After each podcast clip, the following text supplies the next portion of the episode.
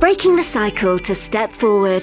Authentic conversations from lived experience and a professional perspective in overcoming abuse with Chris Tuck and Beverley Ann. Hi, everyone, and welcome to Breaking the Cycle to Step Forward podcast with myself, Chris Tuck, and the lovely Beverley Ann. Hello. And today's podcast is all about adult safeguarding and we are calling it the recovery roller coaster. Now, let me just set the scene a little bit and then I'll come to Beverley for her views on this subject. So, adult safeguarding, it's National Adult Safeguarding Week, and this podcast will be released at the end of this week. And it's all about protecting an adult's right to live in safety, free from abuse and neglect.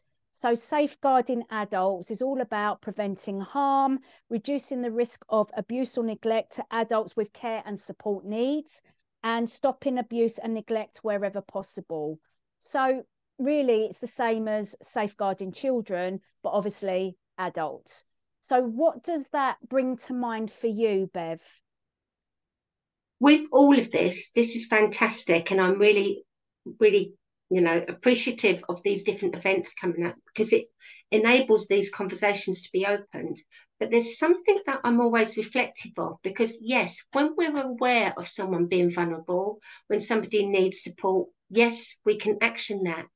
But I like to go a little bit underneath because I know from my own lived experience, I would never have classified myself as a vulnerable adult years ago. However, I was very much a vulnerable adult and I didn't know how to ask for support. And to the outside world, I didn't look vulnerable, and yet I was. Okay. Can you give us some more details? Absolutely. So, you know, we all know that I've got childhood experiences, sexual abuse, physical abuse, emotional abuse, being then out of um, care, etc. But I also remember being in my early 20s and reading all these um, other stories and not realizing or not having the knowledge of knowing the impact that had of me.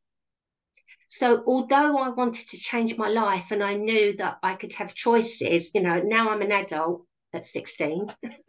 now I'm an adult, I'm going to change my life and I'm going to go forward.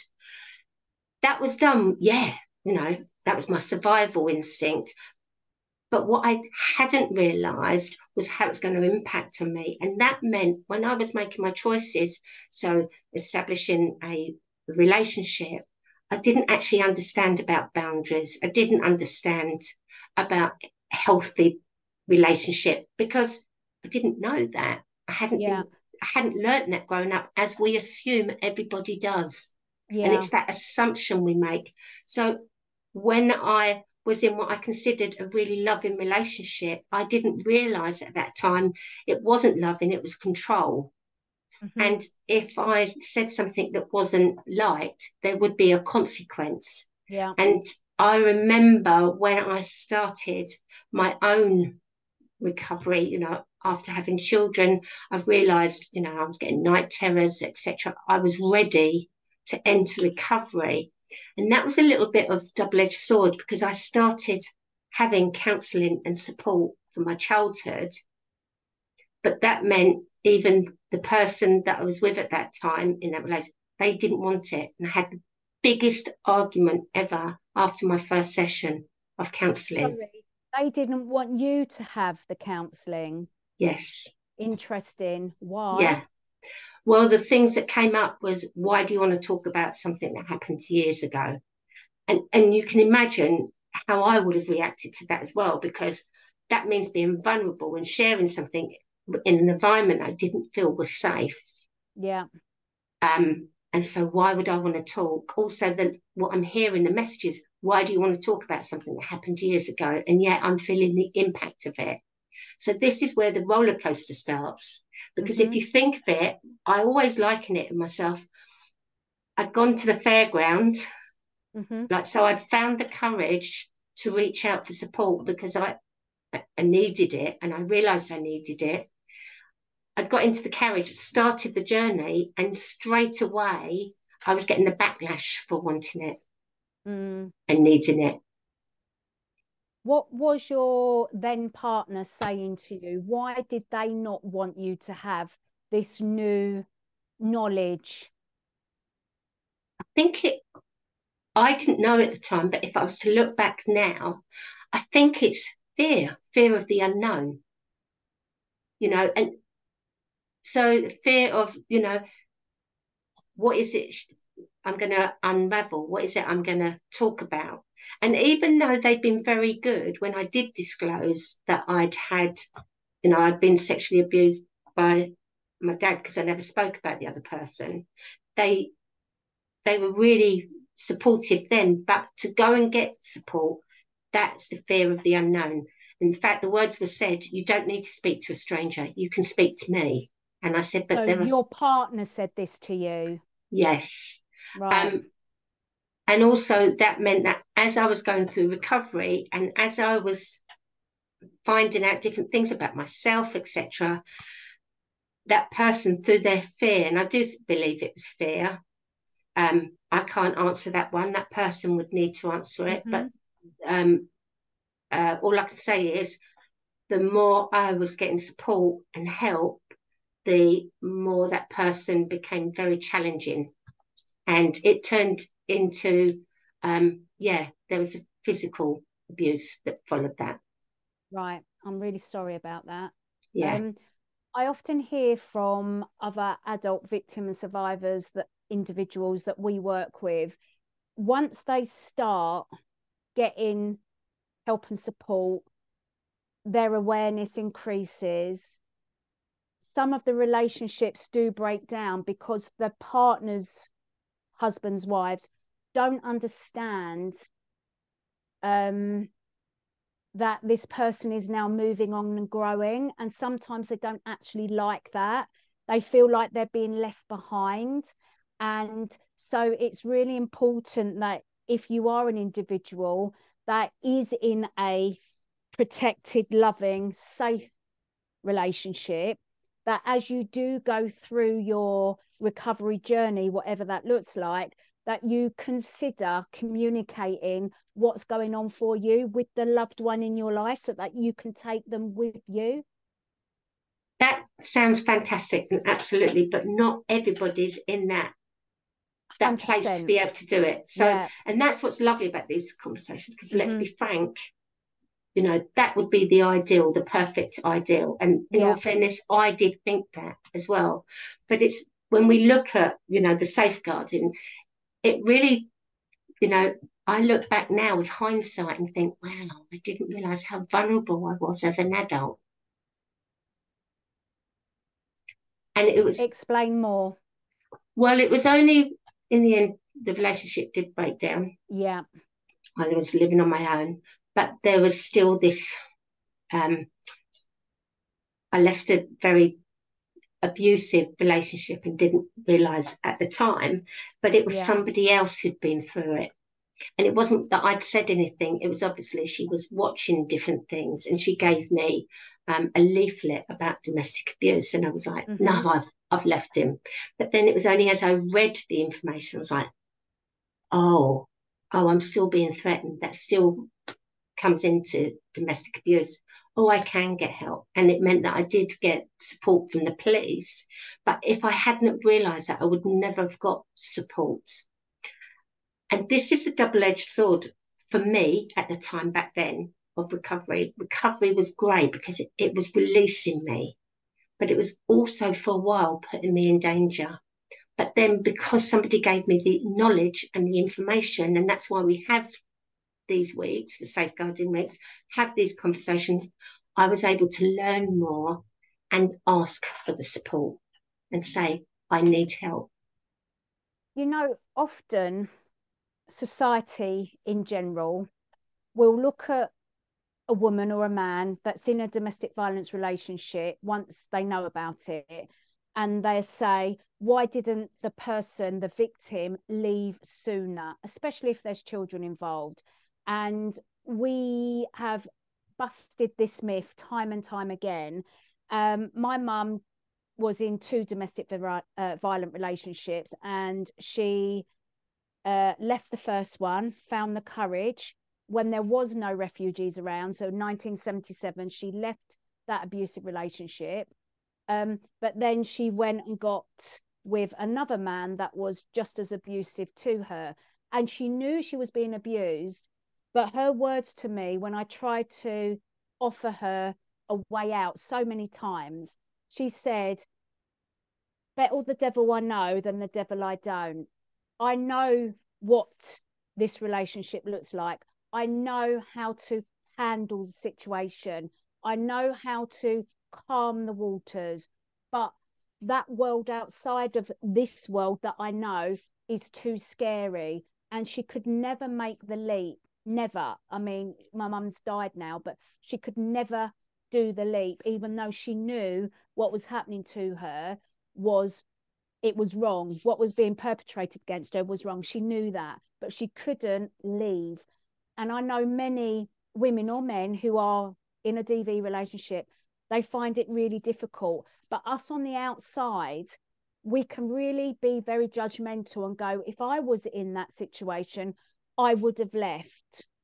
Oh, and I now know from listening to others and reading more about it that it isn't just as easy as just leave. It just no. isn't. We know there's more danger, don't we, involved? Absolutely. And if anyone's watching this, they'll see that I smiled when you were talking about your mum. I'm smiling because, yeah, I, I really understand that. And one of the things that I used to say, this is good as it gets. And if I'm really honest, there was a part of me, you know, that like obviously I didn't necessarily feel worthy back then. You know, I was still carrying shame, I was carrying guilt. So from the childhood stuff, let alone yes, the relationship. Exactly. So this is as good as it gets. And I really believe this is and also because of what I'd gone through, the last thing I wanted was my children to come from a relationship that broke up. I wanted to do the best and I, and I kept thinking it was me. I'm the one. Mm-hmm. I'm the one that needs Something to fix me. Yeah. yeah. And if I if I look at myself and and try and make things, you know, I felt damaged. I mean, mm-hmm. I'd actually heard that word professionally. Yeah. So that's one of those things that the words that gets my goat. But that's the message that I took. So I thought if I fixed myself, I could be a proper mum. I could be a proper wife. Do you see what I mean? And wow. it's not I can be honest about that now because now I've come through the tunnel. I'm in a lo- I understand now what is a loving relationship. Yeah. I'm not, you know, I'm in a loving relationship now. I'm not saying we never have our our times. Yeah, yeah, yeah. We all do. That's what relationships but are about. Yeah. I understand what boundaries are. I understand what self care is. What you know, yeah. self respect is. What respect for other people. And it's yeah. only when I look back now and I can find the words because back mm-hmm. then you know, I remember when she, that lady, Caroline, her name was, gave me the leaflet. I was like, no, not me. You know, I'm an intelligent woman. I, I work, I've got a good full time job. Do you know what I mean? Yeah, that's not me. Yeah. And I, I was carrying around my own biases. So, you know, like when you say about yeah. you looking in, and it's, and that's where, you know, I'm, I smiled earlier because I know exactly how that felt. Sure, that's not me. Yeah. Not beaten black and blue. Well, actually, I was once, but I used to say just the once. He mm. only hit me once. Minimize. But the threat was always there. The there. yeah, always, and that's how the police stepped in because they were on my voicemail, they were in my text, and that's even after I'd left him two years later. What the threats were in your text still, and your yeah, emails, yeah, still, okay. yeah. Right. The way he spoke to me that um became the norm. Yeah. I want to pick up on two points really. Often, if you've gone through abuse as a child, young person, and you don't know no different, just let's go from that perspective. Yes. When you get into relationship, and often all relationships start off loving, friendly, da da da da da. Most relationships, I would suggest, start off like that, and then the control takes over and then the abuse starts most um, the victim if they've undergone previous abuses and their self-esteem is trashed then all of a sudden they find themselves in what they think is a loving relationship.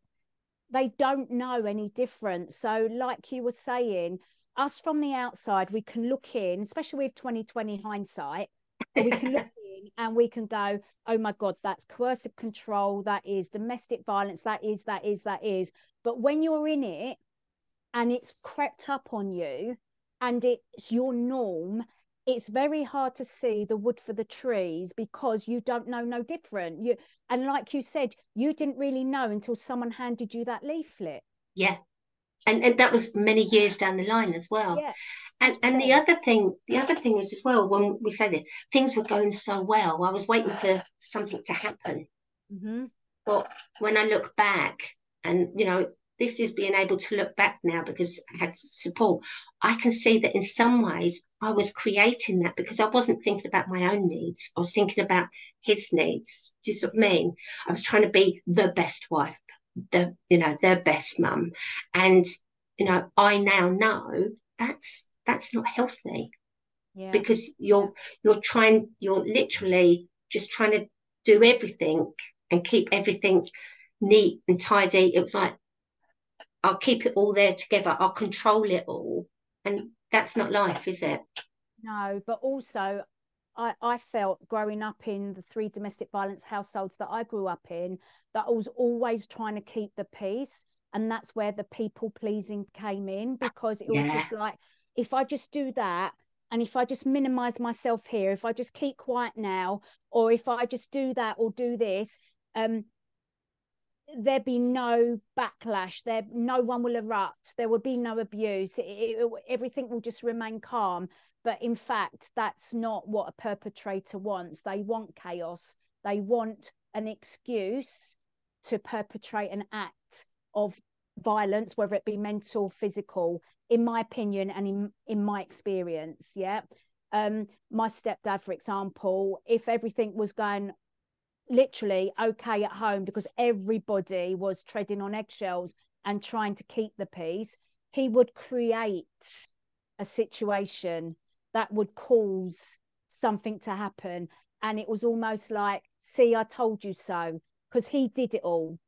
And that's what makes so we're talking about recovery roller coaster. So this is where the complexities of trauma come in layer upon layer upon layer. And this is why, as adults, we get triggered by different things, whether it is a smell, a sound, a sight, um, a gut instinct. This is why the layers are so vast and why it's so complicated.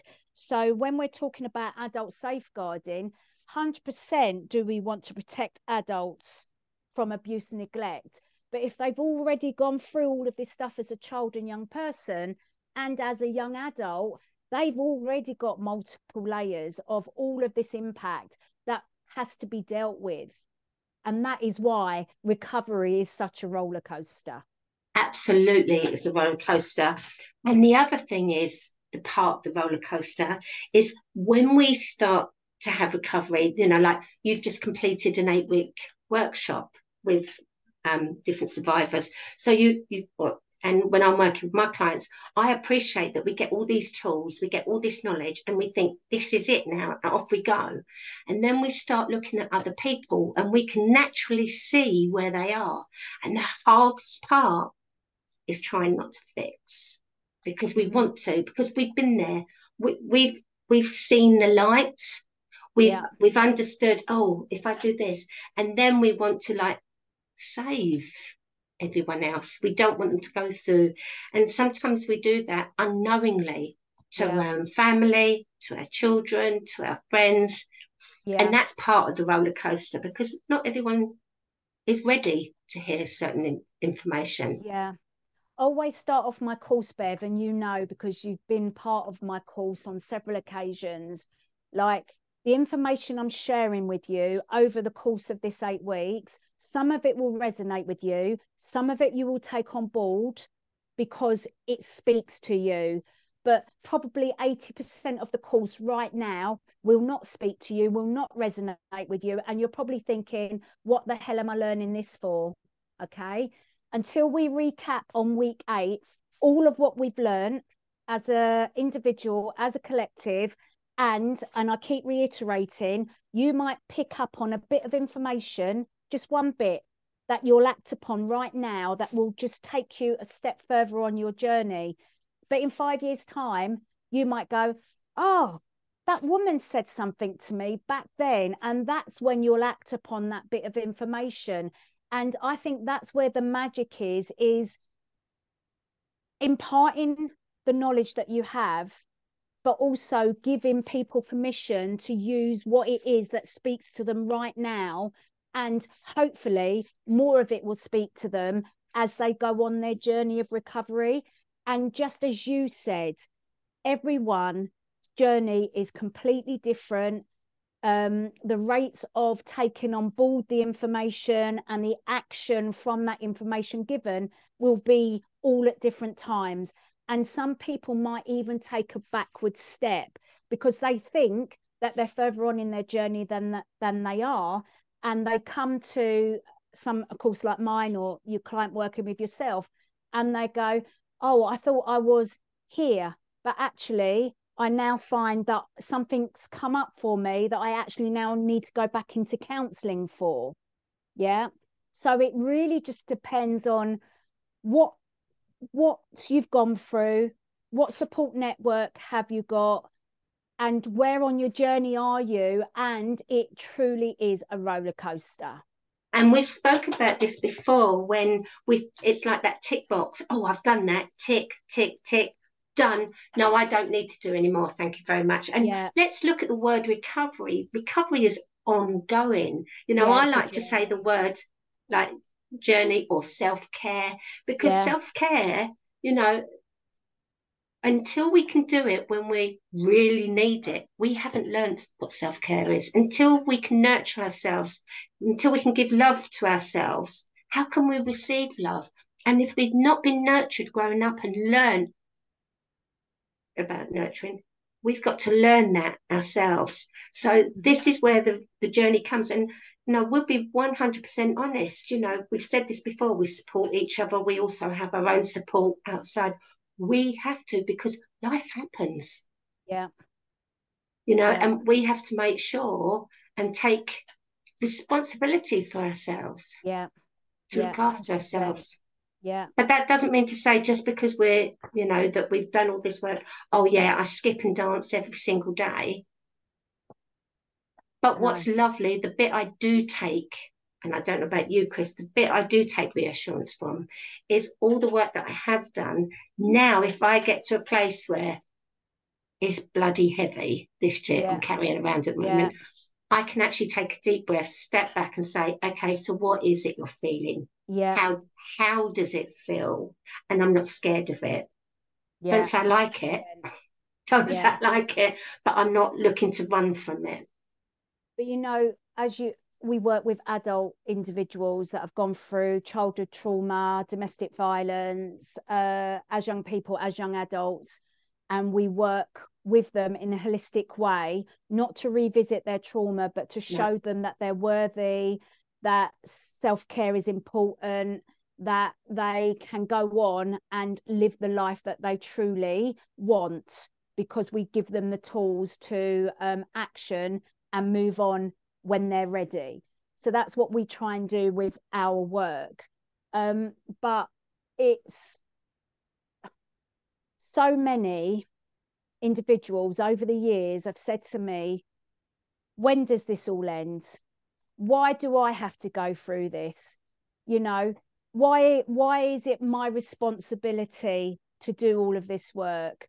And it, it you can almost see them like deflate in front of you because it's just like yeah not only have they gone through abuse of all forms they've now got to put energy time and money into recovery that none of them want to do because they shouldn't have had to do it in the first place. If the abuse had not been perpetrated against them in the first place they would not be spending their life trying to recover and trying to get on.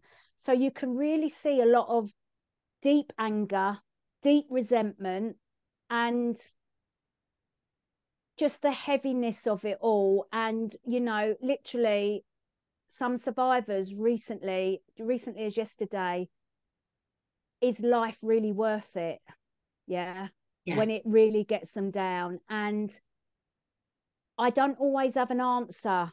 All I can do is help them tap into their tools and just take literally hour by hour. Yep, absolutely. And that's where one of the things, and I'll share this because this is a tool that I have learned to use myself. And as we say before, people say about, oh, what tools can people use? It's not a one to 10. For some people, no. it works. For some people, it doesn't. But for me, I needed to find something that I could gauge myself. Um, and it's um, that gauging, you know, where am I between one and 10? Now, if you mm-hmm. think of the emotional cup, one is the lowest, 10 is the highest. So if I was to tap in and think I'm at two, that means I'm so low, I have nothing else to give anybody else. There's Not nothing. Self, I, exactly. I yeah. yeah. And when you're at that place of one, let's be honest, let's let's be frank here. When you're you could like, what am I able to do? So now I'm able to tap in and think, what level am I at? If I was to think I'm at level 4 mm-hmm. okay, okay, what does four mean for me? That means I've got more in there. Yeah. Okay. And I can give a little bit out, but I'm on my way back down to one or yeah. two. If yeah. I'm at one or two, and I have been in the past, yeah, it very much is. So, what can I do for myself right now? Mm-hmm. Is it mm-hmm. some food I want? Yeah. Is it, you know, is it support I need? Or do I need a hug from someone? Do I feel safe? They're yeah. the kind of things I'm looking at because mm-hmm. I'm trying to nurture myself. And even, and I had this conversation with someone recently, I've even used, you know how we talk about the post-it notes, etc. Yeah. And I've I've got look, I've got my old ones. I pulled yeah. them out yesterday to show someone, and I remember this is a really old one, and it has actually got what does Beverley want, and it's got three right. kisses. So yeah. when I've been that in that place years ago, that's how I did it. It's like think of myself in the third place. Literally okay? post it at a time. Yeah, yeah. Yeah. And what is it I want? Okay, I need some food. So yeah. Now what I'm always checking into is you know, like when we think glass half full. Yeah. So if I'm at level five, actually I've got half a glass. That if that's yeah. how it feels. Yeah. So, what one thing could I do for me to feel at level six? Yeah. Do I need to release something? Is there something I want to say? Do yeah. I want to journal with a pen? Do I want to type it out? Do you see what I mean? And yeah. it helps me get that level of where I am, up a bit, but not as a judgment. Yeah. Not a, it's not a score, and that's yeah. I'm saying level. It's yeah. not a score to be judged. Mm-hmm. Likewise, if I've been out and I'm having a fantastic time. And I thought I'm at level nine or 10. Fantastic. Maybe I had a great weekend, birthday, wedding, or whatever. But then the next few days, you come on that come down. Yeah. For a minute, there's that roller coaster feeling. Oh my God, I'm going down, I'm going down, I'm going down. Well, hold on. Are you? What level do you feel you're at? Oh, I actually feel like I'm at level seven. Okay. So actually, what does level seven mean for you? Yeah. So yeah. it's just to reassure myself that I'm not going down there. Yeah. And that's some people will be listening to that and and want to hear more about that. And if they don't understand, please email in because I've been more than happy to help with that. But what kind of tools do you work with yourself, Chris? This is going to sound um I don't know how it's going to sound, but you know, I'm quite blunt and quite stripped back when I explain things. So when I had my breakdown, for example, I knew what that felt like. Like that was me on the floor. Yeah. And I never, ever, ever, ever want to go there again because it's scary. I didn't know how I was going to pick myself up. And I never want to feel it again. So I know what that feels like. That's my ground zero. Yes. So anything above that, when I'm low, is magic. yes. So I never want to go there. So I never allow myself to go maybe less than a four if you want to do a level one to 10. Yeah.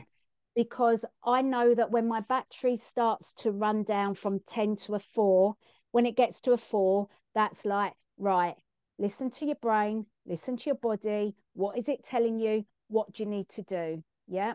And what I say to my groups, Bev, as well, over the course of the eight weeks is we've all gone through something, and whatever that something is, because I never want to go back to details, mm. yeah, because we're not there for that. When you was a child and young person, you had no control over anything that happened to you. But as an adult now, you do. And I always make sure that when I say this, that no one's at, in current danger because it could obviously be a trigger. I said, you know what that felt like. As an adult now, you're not in any danger. This is your reality. So I make sure that this is a reality for everybody that's attending. And I say, you know what that felt like. You had no control. You are now an adult. You have control. And the reality is, you are not in danger. You was then, but you're not now. So it don't matter how far you go down, it's never going to be as bad as that. Do you agree or do you not agree? And we have that conversation. And usually by the end of a conversation, they all are at a place where they agree that actually, as an adult, in a safe space for them, because none of them are in abusive situations mm. right now, they can see that no matter how much they get triggered by a false trigger, a false alarm, that they're not actually in danger and they're never going to go back to that place. So they already feel like they've grown a little bit. So I almost sort of like go back to the the bare bones and the basics of things and really be quite stark and blunt in my descriptions because I want them to truly understand that they have, even if they don't feel it, they have all moved on from the situation where there was no control and the reality was they were being abused and harmed and that is no longer the situation. So now they have control and let's show them how to harness that and actually believe it. Does that make and sense? absolutely and this is the magic. So when i'm working with clients most of my clients especially if i'm one-to-one we go on obviously longer. And the magical part about recovery is when somebody has been able to recognize it when the light bulb comes on when they say i felt myself i got to level four and then i thought oh hold on. What am i doing? They're able to check in. I'm at level four. What can i do? What do i need? Yeah. what do i want? Yeah.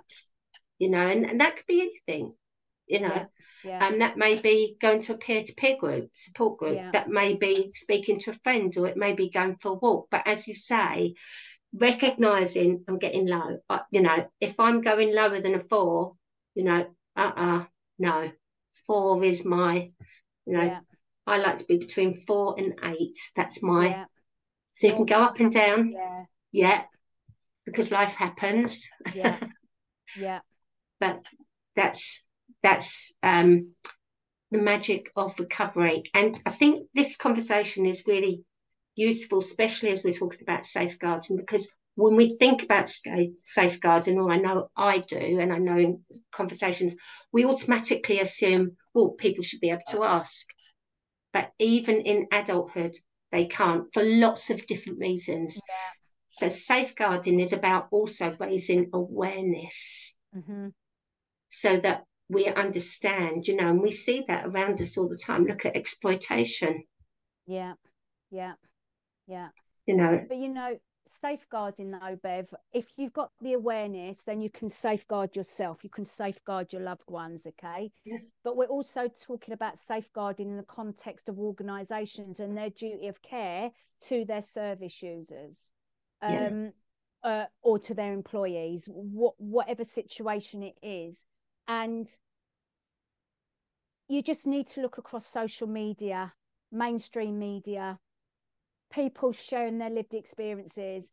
And there are so many bystanders to acts of safeguarding concern because people just do not have either the confidence, the know how, or they have reported concerns, yet it gets blocked. So, all of this safeguarding needs to be part of culture and needs to be led by leadership. So, embedded in the culture, leadership need to be very clear about what it looks like, how people can whistle blow and not get penalized, and what it looks like to actually be an upstander and not a bystander to sexual harassment, to exploitation, to domestic violence, whatever the situation is, we need to have a stark conversation with ourselves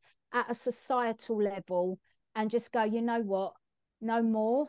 We're not yeah. bystanding, we're upstanding, no. we're saying no because Absolutely. we've explained this whole podcast about the layers and the complexity of the harm, the impact of that harm. It's ongoing, it's lifetime. Yeah. And if we do not sort us adults out by breaking the cycle to step forwards, we've got another generation of children and young people coming up and going through exactly the same.